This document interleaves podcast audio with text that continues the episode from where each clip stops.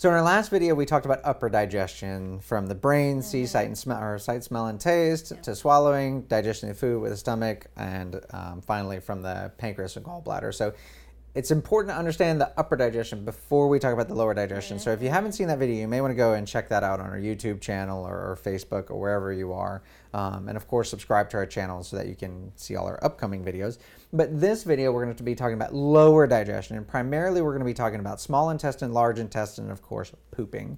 And um, yay, a good euphoric feeling if it's done right. And uh, so the, the, the main goal of the small intestine is absorbing nutrients. Mm-hmm. Main goal of the large intestine is um, that's where our majority of our microbiome is in absorbing the water and of course getting rid of waste. So Aubrey, why don't you lead us off? Like what's the what's the point of the small intestines after the food is already digested? What's the role of the small intestines? Absorbing nutrients. That is Yes. the number one role of the small intestine. You have to have a healthy small intestine to absorb those nutrients. Healthy small intestine, meaning by a great microbiome, right? So, a variety and abundance of bacteria, uh, healthy mucosal lining, intact permeability or intact gut lining where you don't have permeability. Um, we'll talk about the dysfunction, of course, later, but that's the main job, honestly, in my opinion. Yeah, and I always like to talk about the shag carpet. Anytime we're talking about the small intestine, it's all about the shag carpet. So, what do we mean by the shag carpet? The idea is that when you eat food, you have to absorb um, these molecules of your food in order to absorb it. And so, if you think about if you have a cup of coffee and you dump it on shag carpet, you know, with all the little fingers and things, that that cup of coffee is going to be fully absorbed into a little dinner plate size um, absorption, right? If you took that same cup of coffee and went poured it on your kitchen floor with tile, it's going to spread out really far. So the idea is you have limited real estate, limited time to absorb your nutrients. So you need as much shag carpet as possible. And if you don't have shag carpet, then it's not going to absorb in time and it's going to dump into the large intestine, which is where the majority of your microbiome is. And then you're they're going to have a heyday with undigested food or not even undigested food, just heavily caloric food, lots of calories and nutrients, and then you're going to have overgrowth issues. So you're supposed to get first choice of what foods you absorb, not second choice. So if you have a bacterial to. overgrowth, yeah, supposed to. Right. So if you have bacterial overgrowth, you get the crumbs of what the bacteria and fungus don't Right. eat. You're in charge. You're supposed to absorb your food first. So if you don't have that shag carpet, then you can't absorb your nutrients. And we'll talk about in the dysfunction video what are some of the things that ruin that shag carpeting. And you can think Um, of that shag carpet like, you know, those, I'm sure you've seen pictures of intestine where there's all these little folds, right? There's all Mm-hmm. these little microvilli that are in there and they're all responsible. They look like these, like, nice little, almost like sea urchin kind of things, right? Or like seaweed, you know? Yeah, yeah, yeah. Like something just like Flapping nice and ocean. flowing. Yeah. But those are mostly responsible for absorbing your nutrients. And so we want to keep that shag carpet healthy and long and not damaged, essentially. in addition to absorbing nutrients, it actually wants to keep certain things out, right? Yeah, so this is a very careful, it's just like the customs department in, in any country. You want to let people that you choose to let in, but anyone else you want that you don't want in, and I don't want to get political, that's not what this is about, but you, you need to keep certain things out and you want to absorb certain things. So your intestines don't just absorb everything. That It doesn't absorb apple, it doesn't absorb watermelon. It absorbs the unique molecules and mm. calories that it chooses and vitamins that it chooses, and it leaves the rest in to turn into stool. So you've probably heard of food sensitivities, food allergies. So why does someone react to apple or watermelon? And the idea is that if your barrier is not intact, and I'm getting into dysfunction a little bit, but the idea of the function is to keep apple out Right. so that you don't react to apple. Because if apple crosses the barrier, now you're reactive to apple. So mm-hmm. not only do you want to absorb, you don't want to absorb everything. If you absorb too much, that's called leaky gut. And now you've got other inflammatory issues. So the small intestine is where the majority of nutrients are absorbed. By the time it leaves the small intestine, your large intestine does not absorb nutrients. That's not the purpose. It mainly absorbs water.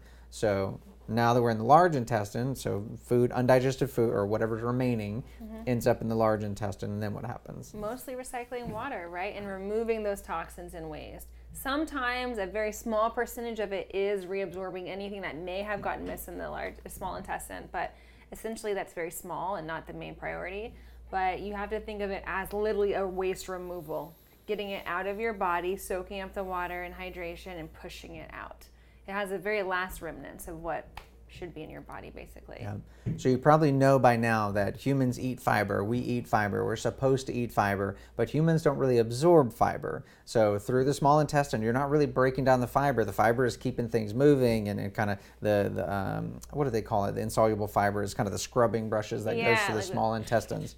Yeah. And so by the time the fiber gets to the large intestine, your bacteria, your microbiome, your trillions of organisms are in the large intestine. They finally finish breaking down the fiber. And mm-hmm. once they break down the fiber, then you, the large intestine, ju- does absorb some of the components or short chain fatty acids that come from these fibers. So that's the other important part of the, the large intestine. Uh, usually we, we have people who don't absorb enough in the small intestines and then in the large intestines things get sluggish so constipation is a common problem that we see Huge. Yeah there's a colon transit time. If things stay in the colon another word for large intestine is colon. So uh, if the if food stays in the colon for too long and the colon absorbs too much water now you have hard stool. And i like to think of the, the stool as a toothpaste container. Sounds disgusting. But in the large intestine you want your stool soft like toothpaste so that when when the intestines are squeezing it's able to easily squeeze that toothpaste through if you think about if you leave your toothpaste container open whoever does that that's gross you need to put the cap on that You're stuff fired. yeah, that's gross. Uh, so put the cap on. But if you leave your cap off of the toothpaste container and your toothpaste were to dry out inside of the container, it would be a lot more work to try to get that toothpaste out. It'd be like rocks and things. Same thing that happens in the large intestine. So improving that transit time from beginning to anus is important, and uh, we'll get in, we'll get into more dysfunction. But your nerves are the primary thing that's responsible for controlling that transit time. So if you're diabetic, or if you're inflamed, or if you have neuropathy to your intestines, which sounds crazy, but We it happens it all the all time. the time. Absolutely, We it's really, well known really with do. diabetics. Right. So if you have neuropathy, then that transition, that uh, time is slowed, and then you're going to have chronic constipation. And if you have chronic constipation, well, everything's going to go wrong after Yeah. that. Everybody needs a good bowel movement every day. Yeah. And then, of course, um, last but not least, is of course you have to take out the trash every day. Every day. Every day. I can't tell you how many people I know who are like, yeah, I go every three days or something. Or I had friends who were constipated for a week, and I'm like, you can't do that. If you think about it, that large intestine is recycling, right? Whatever stays in there is going to stay in there longer, and you have the potential to reabsorb toxins, harness any bacterial overgrowth. Again, we'll talk about that in dysfunction, but you have to keep eliminating, or else you will recycle those very toxic elements. So one of the common sayings you've probably heard is "you are what you eat." Right? We like to correct that and say "you are what you absorb." Right. But then the third part is "you are what you don't get rid of." Oh, that's true. That's true. If you're That's crappy. Uh, anyway, uh, so yes, you got to take the trash out through whatever Yeah. means necessary. Um, and, and chronic constipation is, is a big deal that we can talk about another time. Um, uh, last but not least, I think of my son who doesn't poop at all at school, holds it all day, and then poops at the end of the day. So it's important to get comfortable. Everyone poops, everyone passes gas, right? So try Everybody not to does, hold it if you can because that leads to further constipation. So if you're uncomfortable going to work, figure out things that will make you more comfortable at going to work. Um, because the longer you hold it, the more likely you're, you are to create problems. Mm-hmm. Good bowel habits, just like we talk about, sitting down and eating our food and taking our time. Same thing with bowel habits. If you're rushing or um, or skipping, there, there's there's consequences that come from that. Right, and the reason why we wanted to talk about the whole entire north to south is because chewing can simply change how you have bowel movements, right? Absolutely. Anything that you can fix up here will make everything lower work essentially much better. So we kind of dove into the functionality of the entire digestive process. We're going to go into dysfunction next, but then we're also going to go into tips and tricks of what are best nutrition habits, habits, habits, supplement habits, any kind of lifestyle changes that you can make and implement for all of this to work better. You don't have to go see a functional medical doctor to improve your digestion by any means. There's a lot of components though that go into it, and a lot of the times it is some type of external toxin or internal, whatever it may be. But you can do so much at home, honestly, that's easy and simple. Yep, and we're going to help teach you. So Yeah. hit the like button, hit the subscribe button, leave a comment, whatever it may be, that way you get notified when we release the next video. And Yeah. we'll see you guys out Bye, there. guys.